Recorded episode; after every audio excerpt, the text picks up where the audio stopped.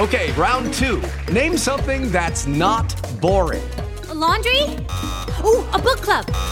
Computer solitaire, huh? Ah, oh, sorry, we were looking for Chumba Casino. That's right. ChumbaCasino.com has over 100 casino style games. Join today and play for free for your chance to redeem some serious prizes. ChumbaCasino.com. No purchase necessary. Full prohibited by law. 18 plus terms and conditions apply. See website for details. Hello. My name is Alec Feldman. I do a radio show on Wizard Radio Station every Saturday afternoon from 3 to 5 pm UK time. And this is the podcast of that radio show. It's all the best bits without the music, maybe some of the rubbish bits as well, mainly just the whole show minus the songs. Every week we're going to release it so you can catch up on what's happened on the show this week. Just one thing to mention I give out our contact details quite a lot throughout the course of the show, so you'll hear that on this podcast. But obviously, it's a podcast, it's pre recorded. So if you do send in a message about something I'm talking about to the numbers I say, I mean, I'm not going to read it because it's already happened. It's in the past. It's pre-recorded, and no one's going to see it anyway. But here's the worst bit: you might still get charged for it, depending on how you send it. And even if you don't get charged for it, it's still a waste of your time. It's a waste of my time. It's a waste of everybody's time. And so I just wouldn't bother. If you would like to join in with the show and send me your stories or play our games, then you can do that just by listening live every Saturday afternoon, 3 to 5 pm UK time on Wizard Radio Station. So that's that out the way. All there is left to say now is enjoy the podcast, subscribe to it, and maybe leave a little review as well saying how great it is. Not if you don't like it though. If you hate it, don't bother. Thank you very much. Here's the podcast. This is Wizard Radio, and you're listening to Alex Feldman. What? What do you mean it's Alex Feldman with a C? Oh, this is Wizard Radio, and you're listening to Alec with a C Feldman. So those boomers have been at it again. You know what they're like. They just they just take everything away. They hoover up all the opportunity and the money. And now they've they've struck me on a personal level. I had a really good little opening to the show planned this week. I think it might have been the best one I'd ever done. It was it was genius. It was truly original. It was something that couldn't be replaced. And unfortunately, due to the boomers, uh, that's been taken and there will be no opening of the show this week, so we might as well just play a song.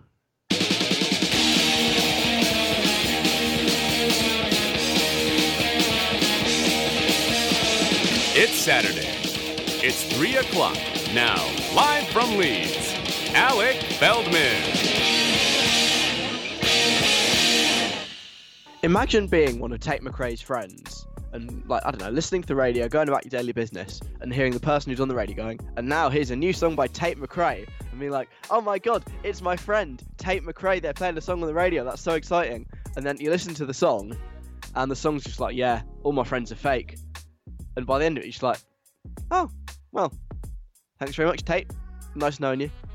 Anyway, that was Tate McRae with a song called All My Friends Are Fake so indirect to Tate McRae's friends. Before that, Dua Lipa, Don't Start Now. It's Alec here. Hi, who else could it be? It's Wizard Radio, and I'm live until 5 pm. Hope you are good. This happens every so often. The entire population of uh, a town in the northwest of England called Bolton will just descend on my house. This happens, you know, just occasionally. I live with someone from there, and they they bring all their friends up from time to time. And this is one of those weekends when they're all here.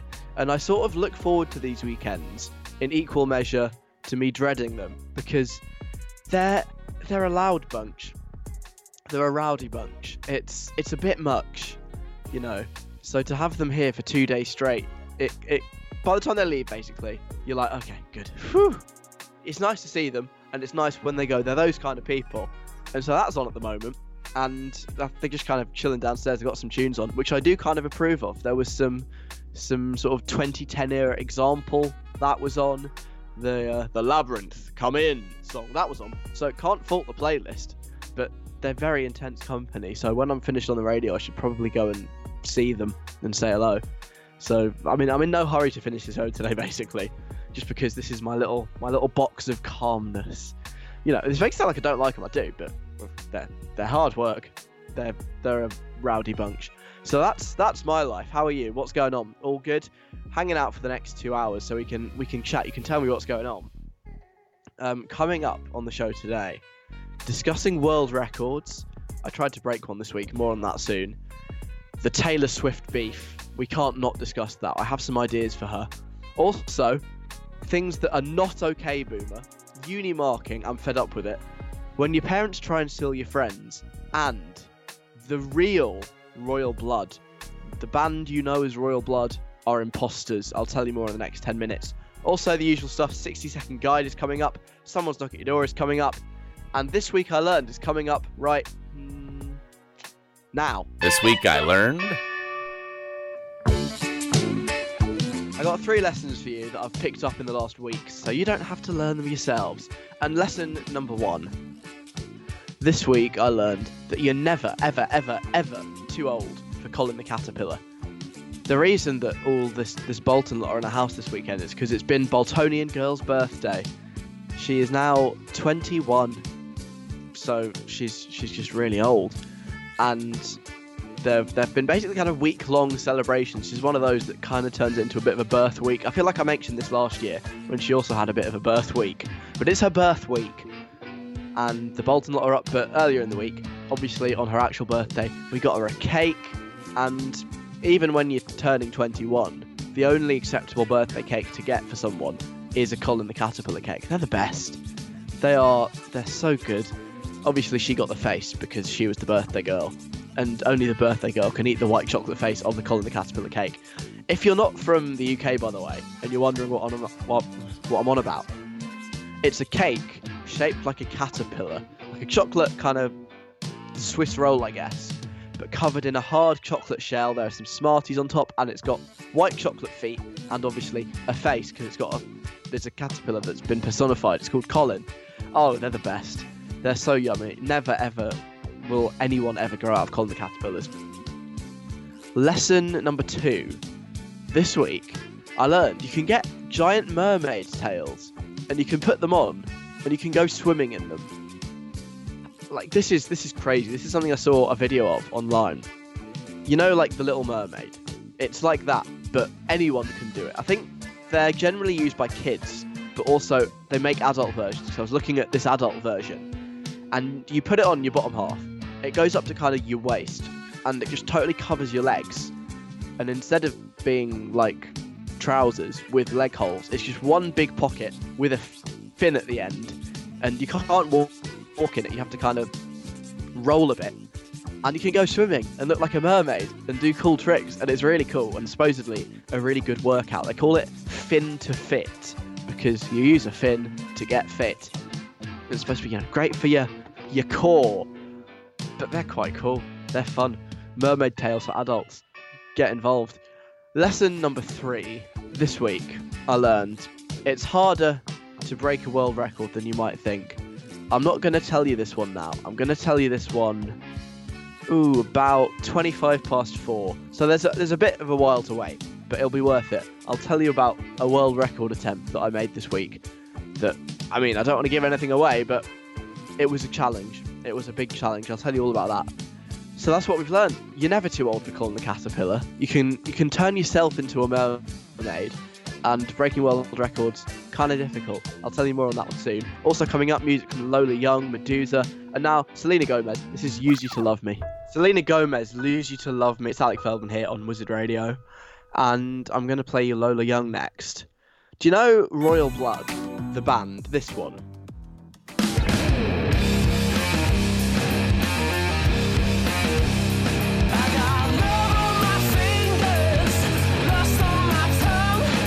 They're frauds. Everything you thought you knew about Royal Blood is wrong. Because that band is not the real Royal Blood. I know, I gave you a second just to gasp there in a dramatic fashion. They're not the real Royal Blood. And I'll tell you how I know.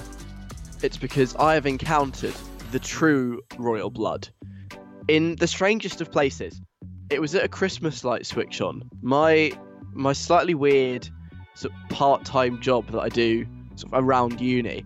It's taken me to a lot of Christmas light switch ons. We talked about this last week. How four fifths of Rak-Su were at the Leeds one. Turns out the reason one of them was missing wasn't because they couldn't be bothered. I think they're going into the jungle on I'm a Celeb tomorrow. So you know what? Fair enough.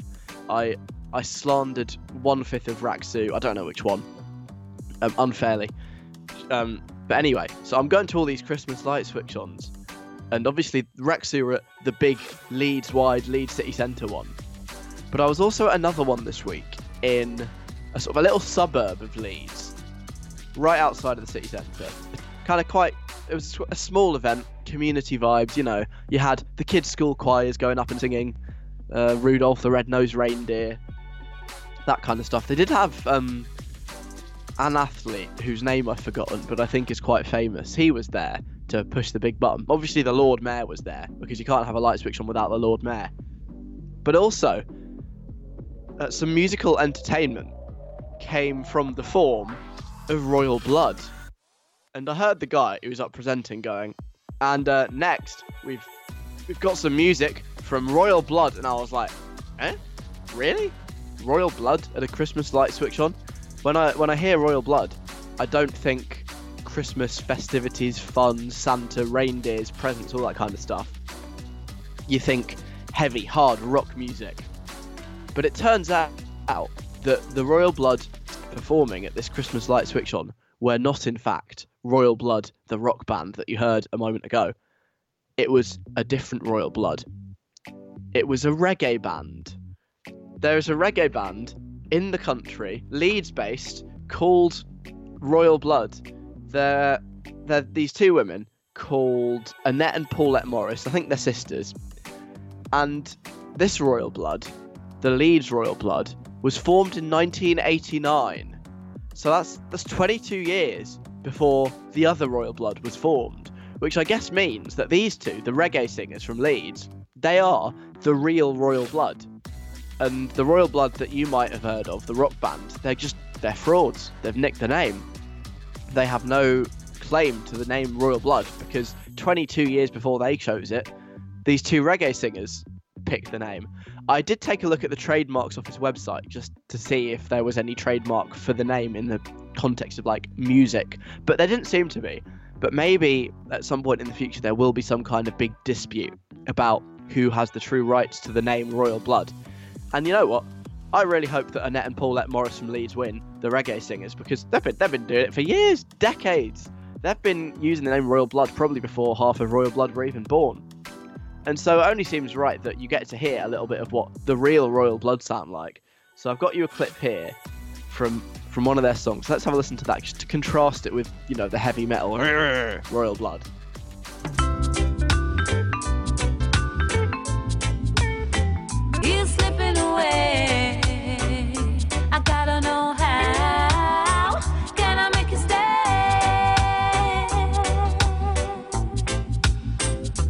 So they're quite radically different. Maybe, who knows? Maybe if there is some kind of very bitterly fought trademark dispute, it can be resolved by Royal Blood, the uh, rock band, and Royal Blood, the chilled reggae band, doing a collab. That is something I would love to hear. So there you go. Everything you thought you knew about Royal Blood is wrong, and the real Royal Blood are actually two sisters who are reggae singers from Leeds. There you go. I've now exposed you to the truth. You can't unlearn that now. Next, we're talking about when parents try to steal your friends. First, though, Lola Young. This is Six Feet Under. Lola Young and Six Feet Under. It's Wizard Radio. My name is Alec. Thanks for listening. Medusa plays next.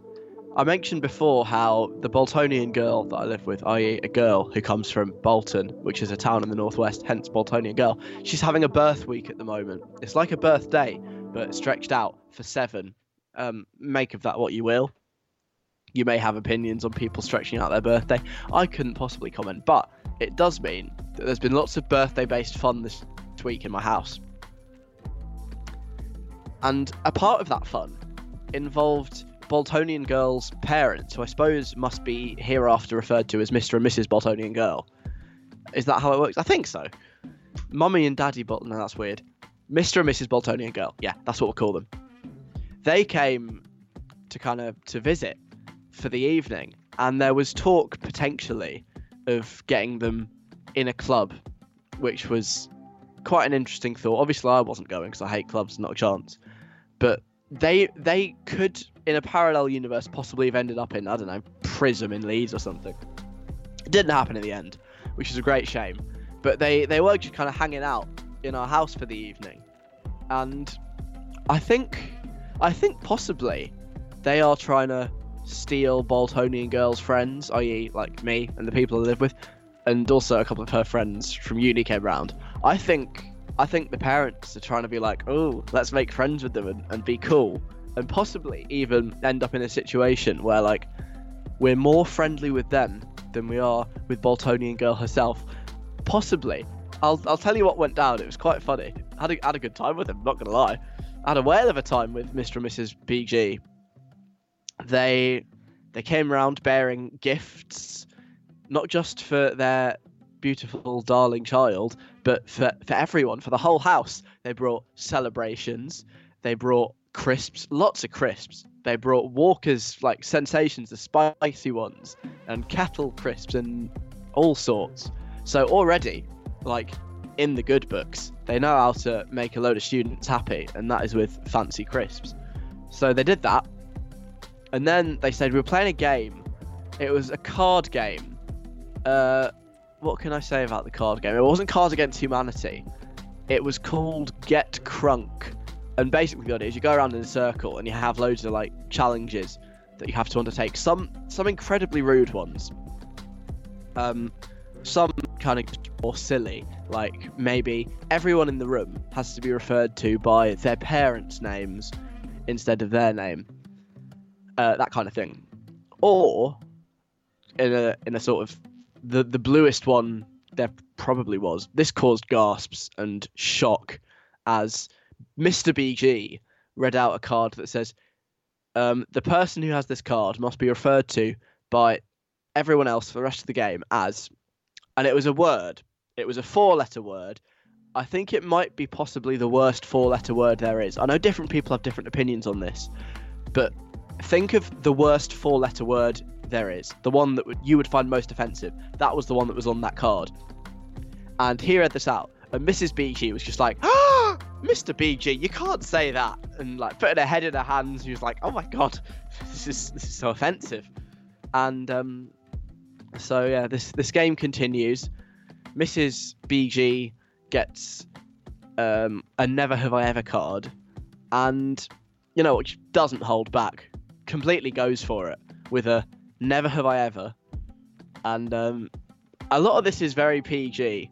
I say PG. I mean, it, it really was PG because the parentals were there guiding it. It, it was something that she'd never done on an aeroplane, basically. Um, but, but let's let's move on. Everyone was a bit like, "Oh my god, this is this is a bit much." When that when we got to that bit of the game, but yeah, it was it was quite funny. And then, so Boltonian girl and all her mates, they they hit the club. They went out, hung out in Prism. Meanwhile, the parents just stayed and hung out with me and the other guy, um, the the new only other boy, OOB two, just stayed and hung out with us for a bit. We chilled and had a lovely chat with my friend's parents without my friend even being there. It was great. But I do think that possibly they've got an evil plan here. They're like, oh wow, those guys are so cool. I wish they were our friends. And they're just trying to trying to steal their daughter's friends and get them to like them more than we in fact like their actual daughter who we're friends with. I think that's part of their evil plan. Have your parents ever done that? When they just try and make friends with your friends, but it's like they're almost being a bit too enthusiastic. Has that ever happened to you? If it has, let me know. My text number, if you want to get involved, is 07807 183 538. 07807 183 538. So send us a message on there. You can send me an email as well, and I'll see it. Station at wizardradio.co.uk. Tell me about times your parents might have maybe just, I don't know crossed a line with your friends and got a bit too pally, and you find it a bit weird. Let me know. Thanks very much. We'll chat about this some more in a bit. Doja Cat coming up as well. And now this is Medusa, Becky Hill, Goodboys, Lose Control. Alec Feldman on Wizard Radio. Please consume responsibly. Doja Cat and Bottom Chick. You know, if you try and search for that one on Spotify, it won't come up with anything. It's not the real name of the song. It's called something else. Bottom. Mm, that's like the, the friendly radio, fun family version. Before that, Medusa, Becky Hill, Goodboys, Lose Control. This is Alec Feldman, and we're discussing when parents maybe get a bit too pally with your friends, and it's it's a bit weird. It feels like they're crossing a line. This happened um, this week, not with my parents, with the girl I live with, the BG Boltonian girl, Mr. and Mrs. Boltonian girl. They came to Leeds, and they were just hanging out with us, getting fully involved with the slightly inappropriate games. And then, long after Boltonian Girl had gone out, they just stayed about and hung hung out with me. It was, it was cool. They're they're nice people. Got a message from Nikki who says, "My parents literally do this the whole time. It's like they think my friends are also their friends, and whenever my friends come over to my house, if I ever leave them alone with my parents for any reason, like let's say we're in the kitchen, I need to go to the toilet, then my mum will come in and just start a conversation and try to steal them from me. It's so embarrassing for everyone involved. I know. Maybe they just just want to be young again and hang out with all the, the cool kids. I don't know. I don't know why it happens, but this does seem to be a thing that loads of people end up experiencing. Talia as well. I remember a couple of years ago I had a sleepover for my birthday and my parents tried to get so involved. They watched the movie with us, which was House Bunny. Talia says, I don't know if you've ever seen it. Alec, it, it isn't really a movie you want to watch with your parents. Um, I, I have never seen it, so I don't know. Um, they made pizza with us as well. Honestly, I think if I hadn't said anything, they would probably have slept downstairs with us too. Oh man, my parents think they're still teenagers. It's so bad. I wonder what it is. It must be like a, a midlife thing where you're like, ah, yes, see, I can, I can still be be down with it. Hello, how do you do, fellow children? Um, what, what's Talia saying about House Bunny being inappropriate? I, I've never even heard of this film, so let's let's IMDb it now, so we can just gauge how bad it is to have your parents sitting watching that with you because um yeah i've never heard of it. The house bunny 2008 um 5.5 stars out of 10 on imdb 1 hour 37 it's a comedy romance. Who's in it? Anna faris. Um colin hanks. Emma stone's in it. There yeah anna faris and emma stone. They're the only ones i've ever heard of. I think anna faris was in friends. She was the woman that like Monica and Chandler adopted their child from. I think that sounds familiar. Anyway, what's the plot of this film? Um, orphanage. Ah, Shelley Darlington was raised in an orphanage, finally happy when she blossoms into a fox and moves into the Playboy mansion. I see, fair enough. What does that mean, blossoms into a fox? I don't understand that bit at all. How can you blossom into a fox? I don't understand this. Um, Oh, that's weird. the person that wrote the synopsis, their email, they just left it. Um, shall I send them an email? She's been like, I don't quite understand your synopsis of the film, The House Bunny. Yeah. Anyway, there we go. It's a film about a Playboy bunny. That might be why it makes slightly uncomfortable parental viewing. Who knows? Who else we got? Aaron. He says, I've known for no, I've some friends who I've known for so long. It's almost like they know my parents as well as they know me. One day I came home from school and one of my friends was there just talking to my mum. I don't even know, didn't even know he was coming over to see me after school. Um, it's because my parents are like an auntie or uncle to some of my friends. And now I've noticed though, with new friends, my parents are trying to be their parents too. And I need to remind them that they have their own parents to worry about. Yeah, it just they're such keynos, aren't they? I'm I'm glad that this isn't just something that I experienced with my housemates' parents trying to trying to get in all the action. It can be quite fun though. Like playing that slightly inappropriate card game. That was quite a moment. Oh my gosh. I've just remembered actually another time when um, ended up playing Cards Against Humanity with one of my friends' dads. Not just me and him, like there's a whole group of us. Oh, that was whew. yeah, that was quite the experience. But yeah, it's quite funny. This this does seem to be a thing that like everyone experiences. Just slightly over over keen parents get on in the fun. So thanks for your messages on that. Uh, what's still to come? Black Bears coming up, and next, um, I'm a bit annoyed. I'm I'm in the middle of a uni assessment and I'm just looking at some old feedback and it's it's annoying me. I'll tell you why after Camila Cabello. This is brand new, came out yesterday. It's called Living Proof. New Camila Cabello, that was Living Proof. This is Wizard Radio. I'm Alec. How's it going? I was having a bit of a rant about this on Twitter yesterday. Uh, at Feldman Alec, by the way, if you want to come say hi. But I feel like it should be fleshed out. It deserves its own five minute radio feature, I think. Because you can't condense how much this irritates me into sort of 140, 280 characters. I think that there's a lot to it. And it, it's just annoying me. I'm doing an assessment at the moment for as part of my course. It counts. It's worth like 50% of the module mark, I think and I'm writing that, and I want to make it good, so I get a good mark and get a good degree. You know, that's how it works. And so I've been looking back at all the old stuff I've done and all the feedback I've got on it, just so I can kind of learn from it and see what I've done wrong, see what I can do better this time. And I was thinking that might be quite useful. And sometimes it is. But mostly, the feedback they give you is so, I don't know, stupid or useless that you can't really do anything with it. Um, I was I was kind of thinking back to like secondary school when you're doing your GCSEs and your A levels, and you write an essay. They're like the golden rule of writing an essay: don't use I at all at any point in this essay because it's not like supposed to be in the first person. You're supposed to write it just like without referencing yourself, and that's the thing. And so you're like, okay, so you're not supposed to use I in an essay. You just have to say instead of I think, you should say it is clear that or it is possible that instead of making it about yourself. So yeah, fair enough. And they also say when you're writing essays at school, you know, don't make it really formulaic. You don't have to do a like in this essay I'm going to be talking about this, this and this, and then I'm going to be doing this, and finally we're going to be doing this. The first point I would like to make in this essay is this, and so on and so on. You're not supposed to do that. That's considered like bad writing, it's considered lazy. Instead of sort of signposting things and being like, in this essay I will, you should be like, here it is. And that was generally like a skill. If you could write an essay without using the phrase in this essay, then that was you doing a good job. Job well done. You managed to be creative with the way you phrase things and make it interesting and make it not read really like formulaically. And that was a good thing, right? Until I read some marking feedback that I got on one of my essays I wrote in second year. Um, where I'd done this lovely introduction and set out exactly what I was going to be arguing in the essay without using the phrase, in this essay I will, because that's useless. It's just a waste of words, it's boring. And one of the, the, the comments that the marker left was just like, you should really use the phrase, in this essay I will. And I'm thinking they're like, what? Why? All through school, that was a bad thing. You weren't supposed to do that.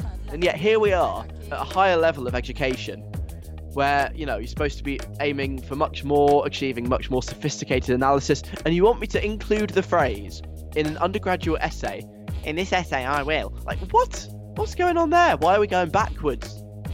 And so that one kind of annoyed me a little bit. But it was nothing compared to the feedback I got on another essay, essay I did, which genuinely, like, infuriated me. Because at school, I was always quite good at writing introductions, you know, gave a bit of background, outlined what was going to happen, wasn't too wordy, was quite concise.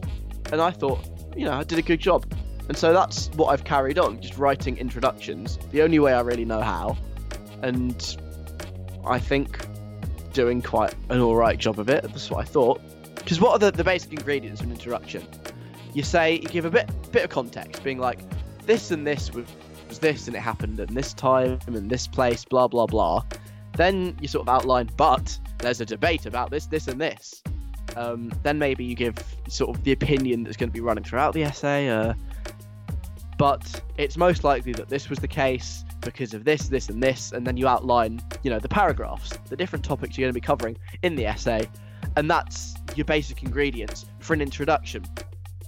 And yet, on this essay, with my introduction where I did all of those things, the first comment from the marker was structure, introduction missing. I'm like, what? What do you mean introduction missing? This is the introduction. Like, you've literally written the introduction is missing on the introduction, but okay. That's kind of weird. Maybe as you, you read the introduction, you'll realise that it was actually an introduction. I've given some context. The comment that's been written there is that this is this is filler material. It does not contribute to answering the essay question because you know it was the, the background context that the whole essay is set in. So okay, fine. Uh, we move on. I've made I've sort of briefly said what the first argument I'm going to be making in the essay is. It says reference missing. I haven't cited it. Put a little like this is who said this at what in what year. I've just said it because it's the introduction. There's plenty of time for that later on in the essay. And then I've gone on to the next point that I'm going to be making in the essay. It says each point that you make should be its own paragraph. I'm like, but but it's the introduction. You put multiple things in the introduction because because you're just outlining what's happening. I'm not making multiple points. I'm just not developing them. Another one for for a missing reference because I didn't cite something in the introduction. Um, it says that you've you've backed this point up with no evidence. Yeah, of course I have because I'm going to do that later when it gets its own paragraph when I finished the introduction. Another one, reference missing. Like what's what what part of that is not clear that everything I'd written in that paragraph is quite obviously an introduction. It has all the features of an introduction, and yet the person marking it did not realise it was an introduction, and then went to slag it off for having all the features of an introduction. What's going on? Why are uni essays so dramatically different to like GCSE and A level essays in the sense that you need to signpost things more. You need to make it more obvious for the person who's reading it exactly what's happening at what point. When when you were doing GCSEs, like it was obvious what you were doing, and yet here, supposedly, you just need to spell everything out and give it to them on a spoon. Otherwise, they won't understand.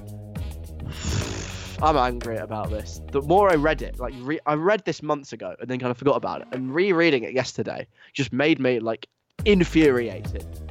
Really annoyed me.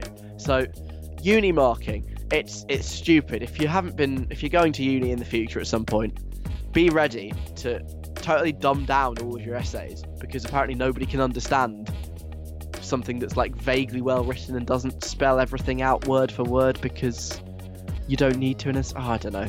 I, I'm gonna I'm gonna move on now because I'm just I'm just angry. So I've learned approximately nothing from reading through old feedback. Good. Someone's looking at your doors coming up next after Black Bear, his hot girl bummer. Someone's knocking at the door. Somebody's ringing the bell. And welcome back to another exciting edition of Someone's Knocking at Your Door, radio's only doorbell-based quiz game. Although that's not, not it's not actually true because they don't ring the doorbell; they knock. Oh, just like that! Wow, they're here already. Wow, better better hurry things along then. Someone appears to be knocking at my door, but Uh, they, they weren't invited. You're all at a party. This radio show, three till five on a Saturday, it's like a party at my house. You are all the invited guests. Unfortunately, this person knocking at the door they're not invited. They've just shown up, and so we kind of need they need someone to vouch for them. Basically, they can only come in to this this Saturday three till five party if someone can work out who they are. If they know someone inside, then fine, they can come in. But you have to guess who they are. That's how the game works. Otherwise, I'll just send them away. And the person who's yeah, all right, all right, all right. The person who's knocking at the door this week, um, I can see them now. I I wasn't really expecting them. Do I want to talk to them? Eh, not particularly, but you know, if you can guess who they are, they can come in. To do that, you get five yes or no questions. Obviously, you can't ask the questions, so those questions are asked through the medium of James Gilmore. Hello. Hello, how are you enjoying this week's party?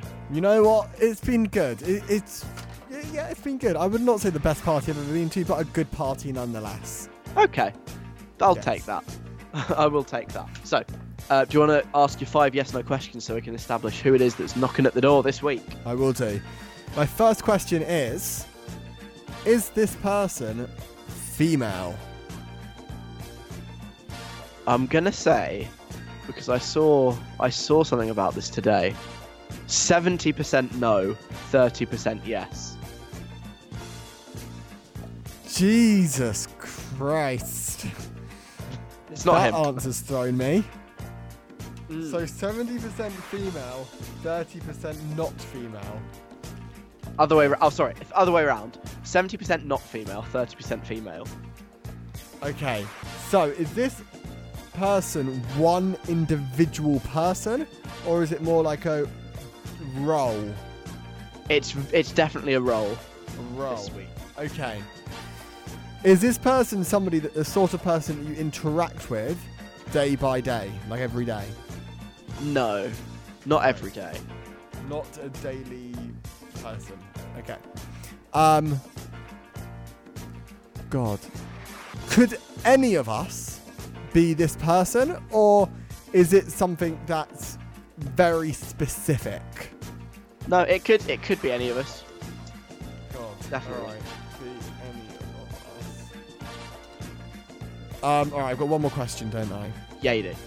God almighty. Um, have we seen this role more recently, Like more frequently, more recently than we would have in the past.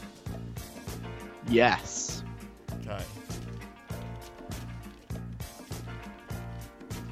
Okay. I think I know who it is. Interesting. Okay. Well, I'm not going don't to say I know because I think I've got Obviously a pretty not. good good shot at it. don't ruin the game. So Alright. we've established they are 70% not female, but 30% female. It's a role that you don't have a daily interaction with. Any of us could do this role.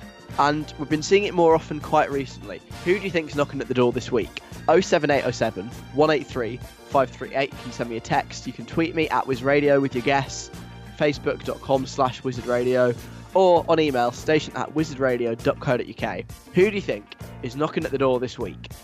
Get your guesses in. We'll find out at about 10 to 5. Coming up, some Sigala, some Ariana Grande. Right now, though, it's a minute past four. Time for the news. Alec Feldman on Wizard Radio. Recommended by doctors as part of a healthy diet. Sigala and Ella Henderson, we got love on Wizard Radio. Ariana Grande, Normani, Nicki Minaj before that with Bad to You. My name is Alec Feldman. Good afternoon. Thanks for having us on. Yungblud and HRVY coming up. Now, though, not okay, Boomer. You know the, the phrase, okay, Boomer? It, it was kind of a meme. It sort of died this week because as memes, the sort of the cycle of, of internet memes, generally, there's a point where when too many people know about them and they're using them too much, that's when the meme dies. It's when it's like, nah, it's, it's gone, just not funny anymore.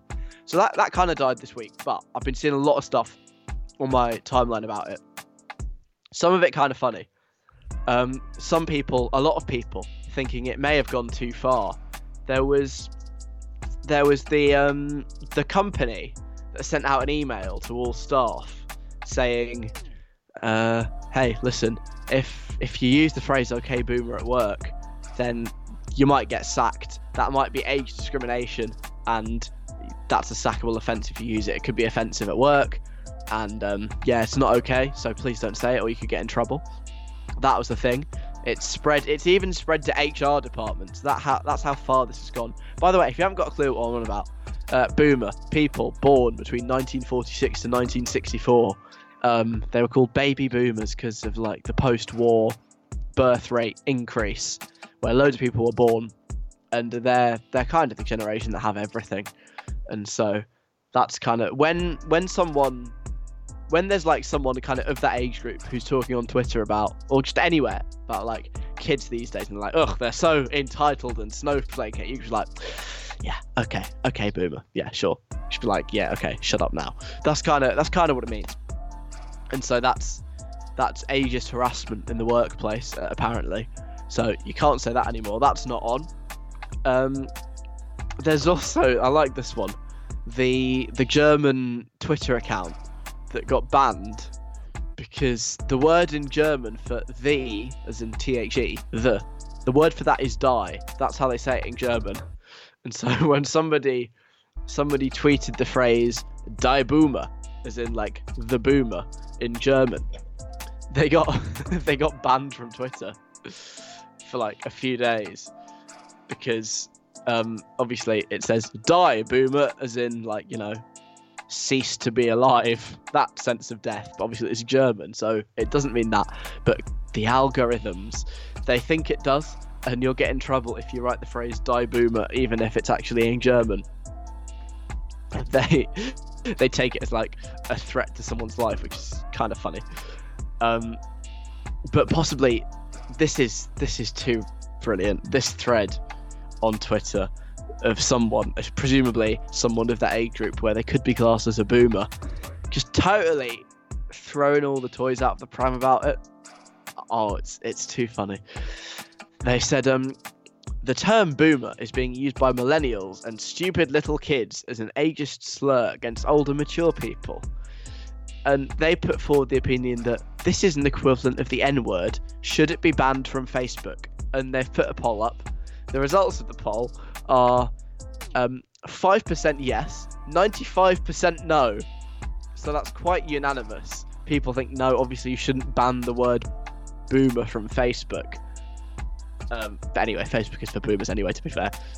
no Gen Zers are using Facebook like that anymore. Uh, but is is then followed this up obviously because 481,000 people voted in this poll to say 95% that boomer is not an offensive term that should be banned. He then followed this up with Do not retweet if your intent is to disrupt the poll any further with troll voting. This is a form of harassment. Like, what is troll voting? Is that different to normal voting? Are you only allowed to vote if you think the answer is yes? So it's it's a fair and representative poll of people who think that it should be banned from Facebook. Um, and and yeah, it's just really funny. There's it's followed up again. Disrupted polls will need adjustment for fairness and accuracy upon completion. This isn't open yet.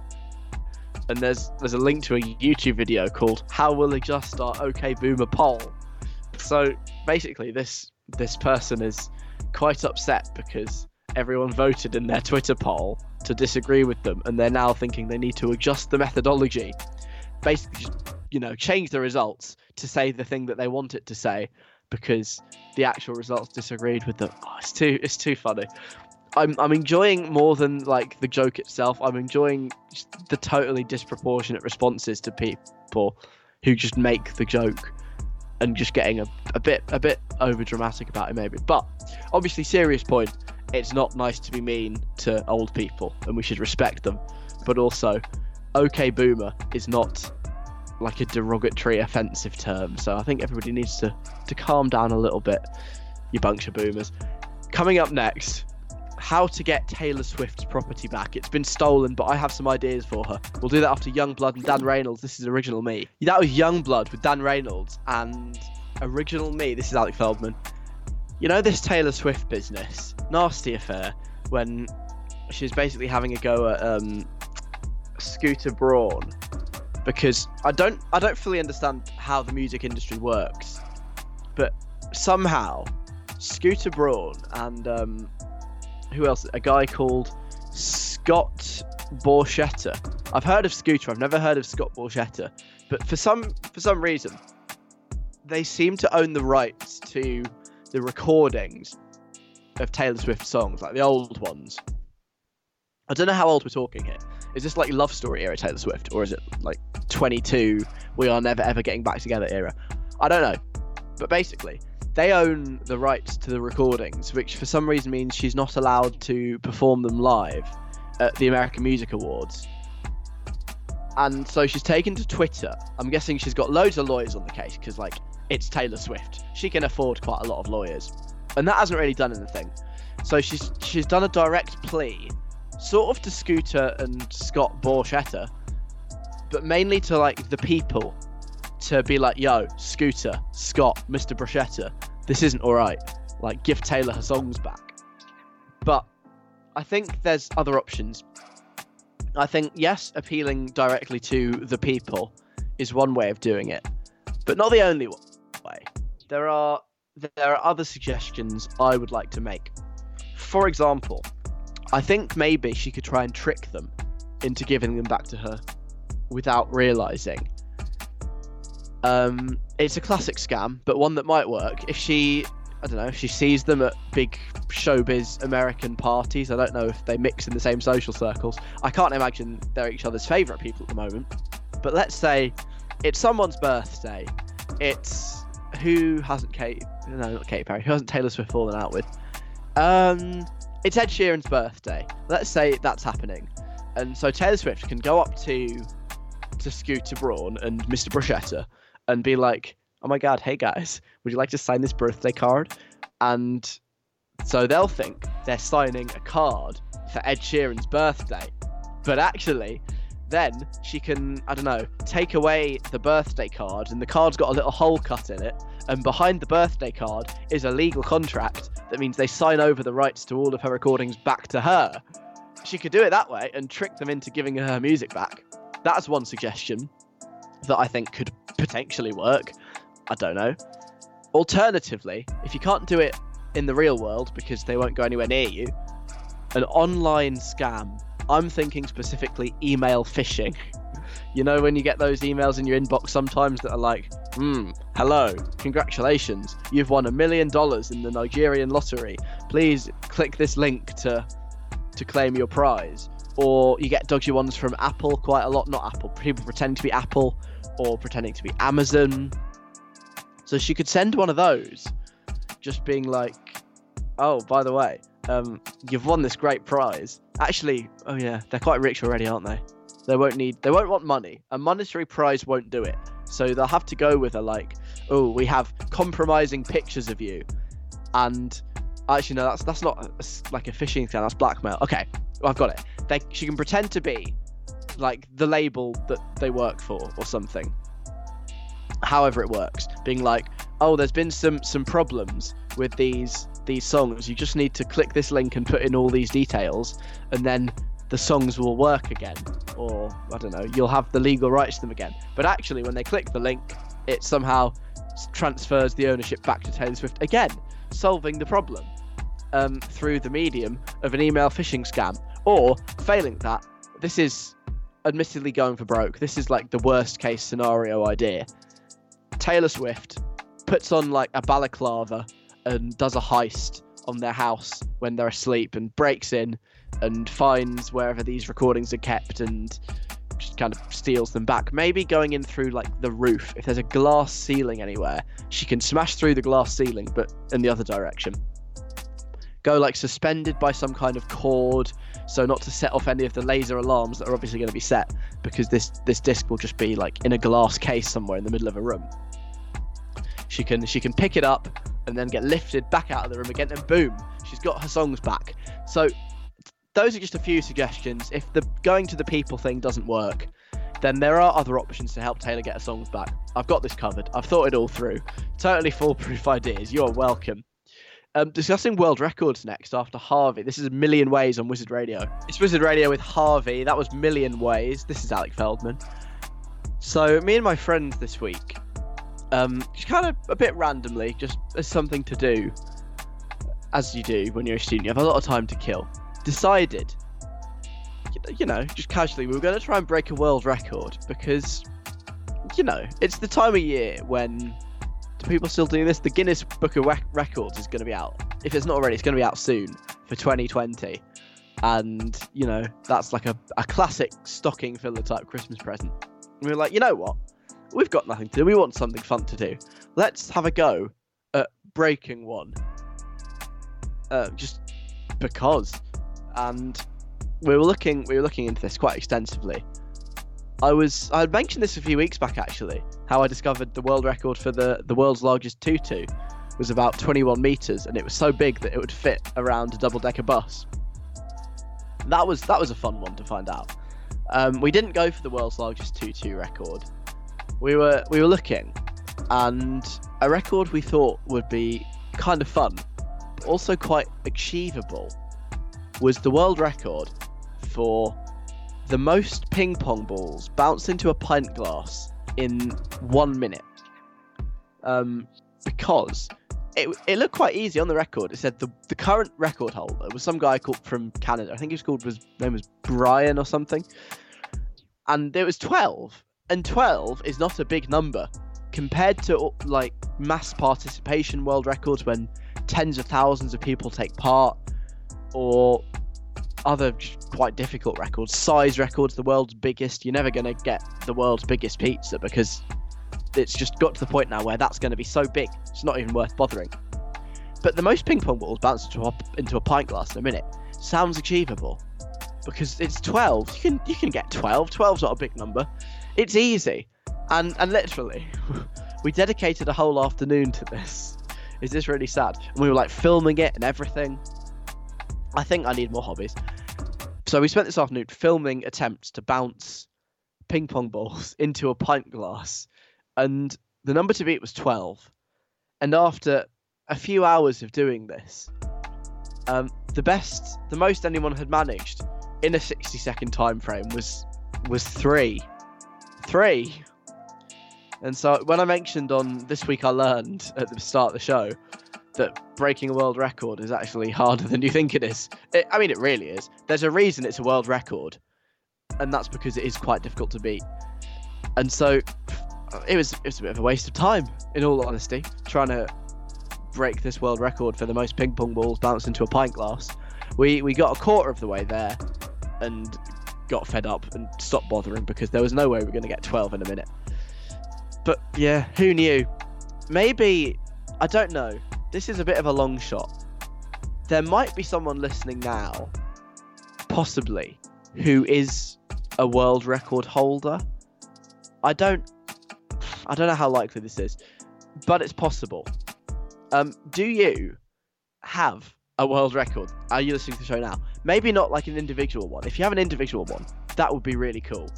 But even if you don't, and you've been part of a group one, especially a group one, I think that's entirely possible. There might be someone listening right now who's been involved in a group record attempt. But even if you don't have a world record, have you ever attempted one? I want to know how it went because I'll I won't lie, I'm a bit disappointed about our miserable fail attempt. So if you've got any good world record attempt fails that you've been involved with, tell me those ones as well. But if you have a world record, also want to hear from you.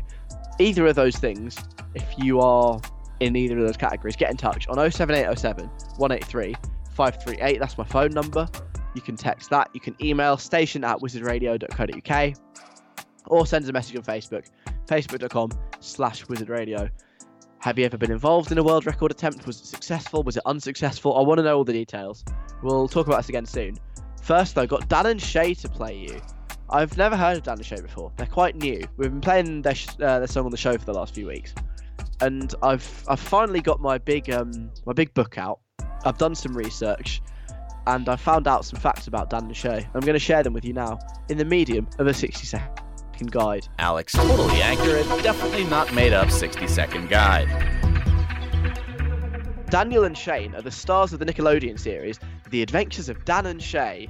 They're two friends who travel around Nashville, solving problems and singing songs with the help of their trusty calculator Callum, Bruce the Banjo, and Dolly the dog. They learn how to solve problems, but in a fun way. There are also important moral lessons subtly embedded in the show, such as the time Shane picked up some money someone had dropped on the street, and Daniel convinced him to go hand it in. And also, the episode where Daniel shared some of his packed lunch with Shane, until Callum the calculator told him that that was communism and he should stop doing it at once. These very subtle moral lessons aren't detected by ordinary viewers, but go a long way to proving the show's social value. The show's been criticised by some religious groups on the grounds that it looks like Dan and Shay are actually lovers, but Nickelodeon went to great lengths to emphasise they are, in fact, just friends. And that's Dan and Shay in 60 seconds. Alec Feldman on Wizard Radio. Saturdays 3 till 5. Niall Horan, and nice to meet you on Wizard Radio. This is Alec Feldman. BTS coming up, so get ready for that one. BTS Army. Tiger playing before 5 o'clock as well, and we'll find out who it is that has been knocking at the door in about 10 minutes' time. So do not move.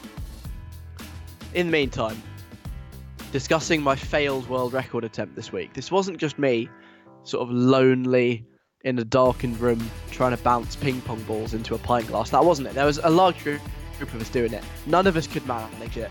I think my personal best was two, two in the glass within um, a minute. The best anyone managed was three. Obviously, the world record was 12. So that one didn't happen, and we all we all gave up and went home. But I wanted to hear about any world record attempts you might have been involved with. I wanted to know basically whether there are any world record holders listening to this show right now. And so let's let's find out. Uh, Isabel's been on. When I was really young, my mum took me and my brother to the O2 to take part in a big world record attempt. This genuinely isn't a lie. The biggest gathering of Smurfs. Basically, around a thousand of us went to the O2, dressed as Smurfs to promote the new Smurf movie. I don't think we did break the world record, to be honest. And I could say, I wish I could say it was really fun. Um, but as it sounds, I don't quite understand this sentence. But basically, she says it was absolutely ridiculous. It took so long to get the blue paint off me, and it was really itchy. Um, oh, that's a, that's a shame. Another failed world record attempt, but one that requires significant personal, like outlay and effort. You had to go all the way to the O2. I don't know where you live. Hopefully London, so you could just hop on the tube. But even still, and get the costume, and get the blue face paint. I'm wondering with that one, how do you adjudicate? What defines whether someone is dressed up as a Smurf or not? Do you need the face paint and the hat? Is there a special T-shirt you have to wear? Special shoes? Like, what if you go in normal clothes but your face is painted blue? Does that count as a person who's dressed as a Smurf? I want to know how that one's adjudicated, what the criteria are, what the rules are, because that must be quite challenging. But good on you. That's a good. That is a good world record to have attempted. The most, the biggest gathering of Smurfs. David sent me a message. I attempted to break the world record. Oh dear, for the most hamburgers eaten in three minutes. Nice. I know that sounds ridiculous, but I promised we filmed it and everything.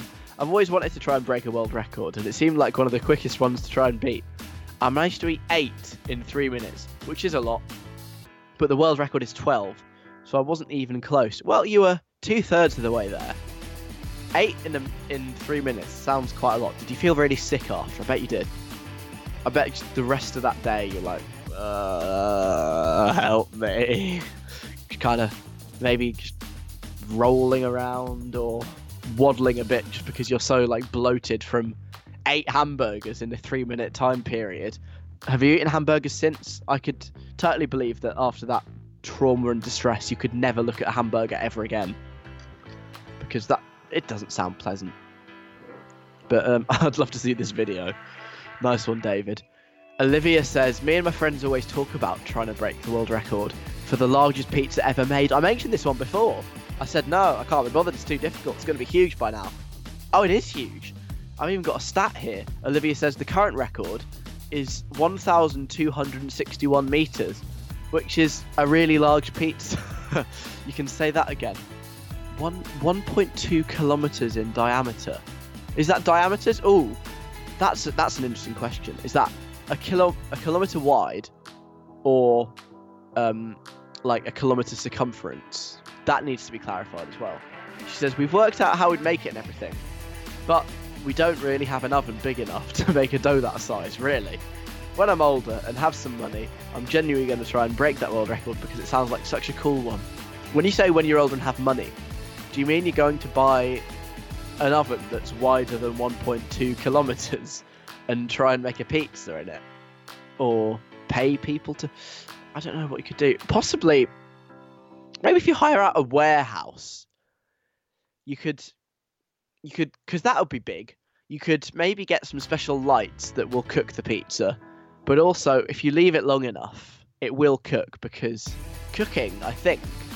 I might be making this up. It's entirely possible.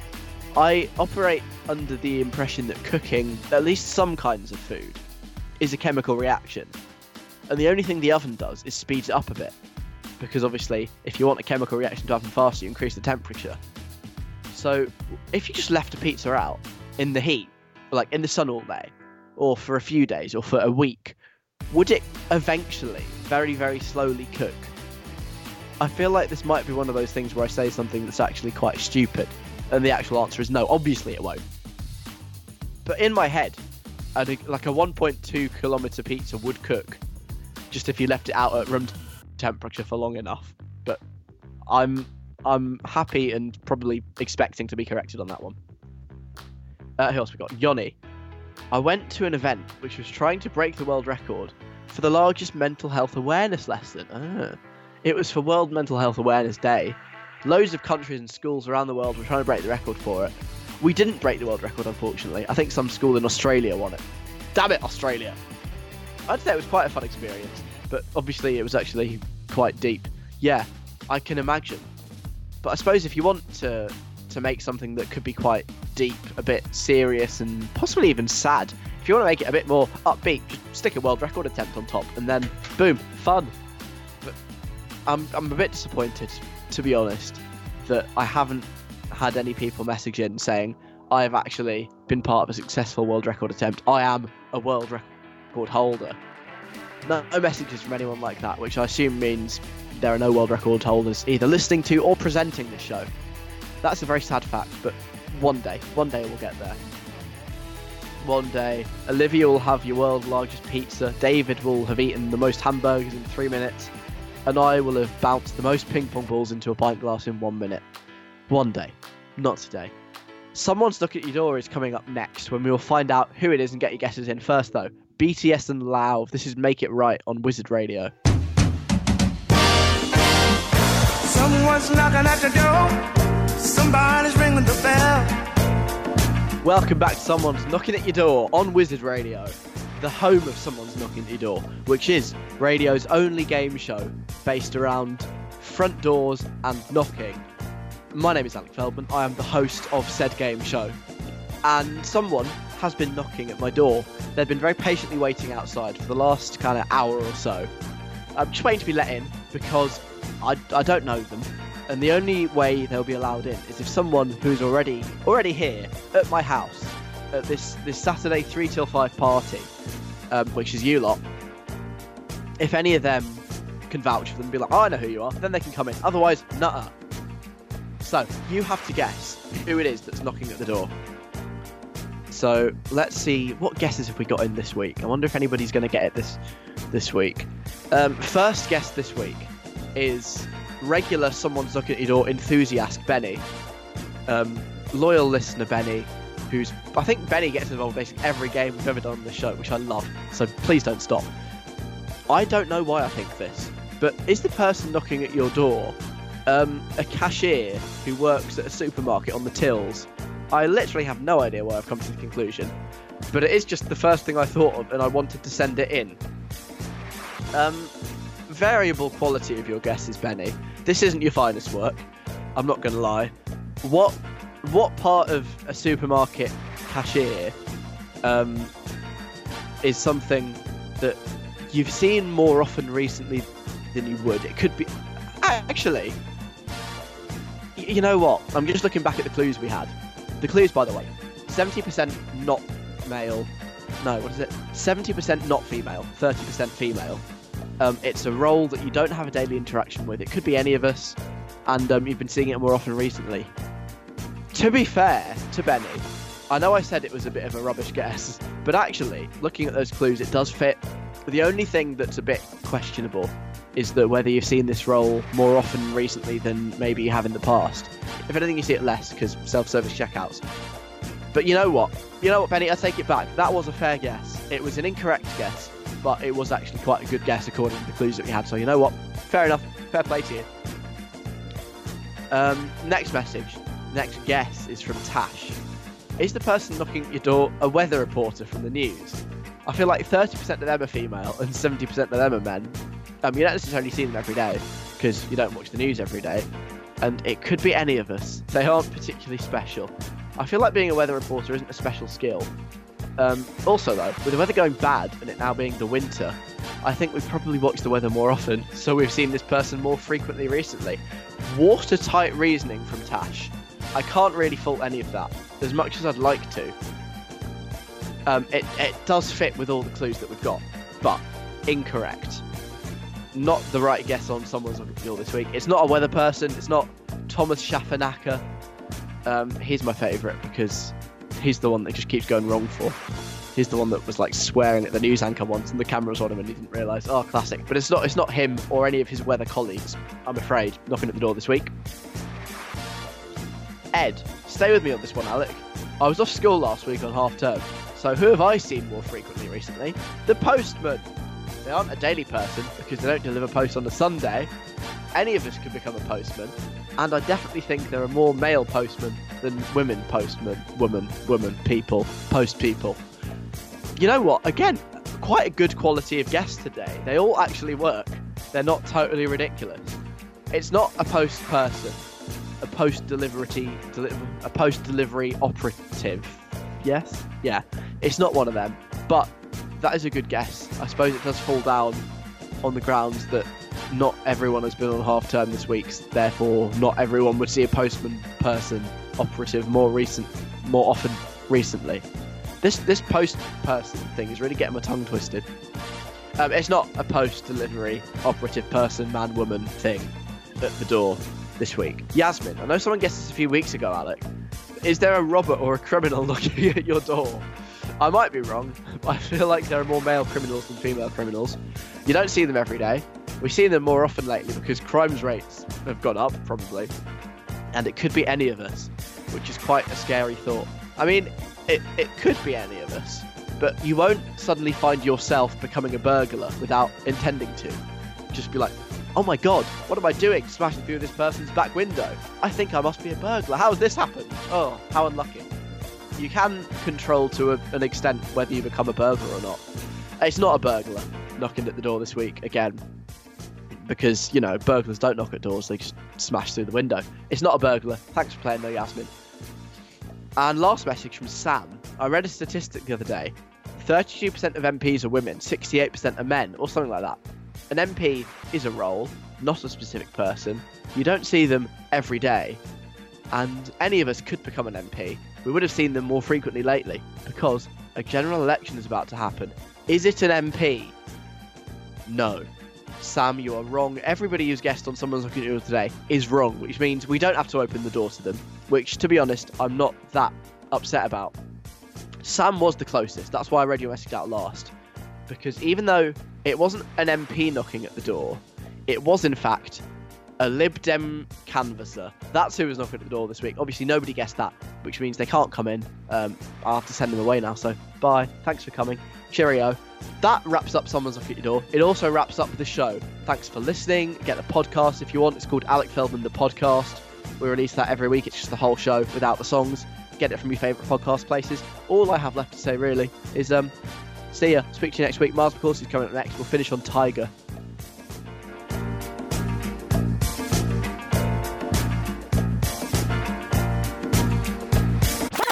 There goes another episode of Alec Feldman, the podcast. Wasn't that some great content? Come back next week for more audio based fun.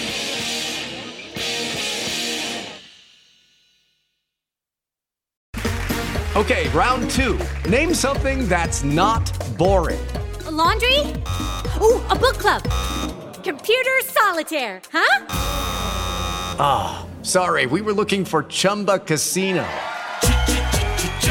That's right. ChumbaCasino.com has over 100 casino style games. Join today and play for free for your chance to redeem some serious prizes.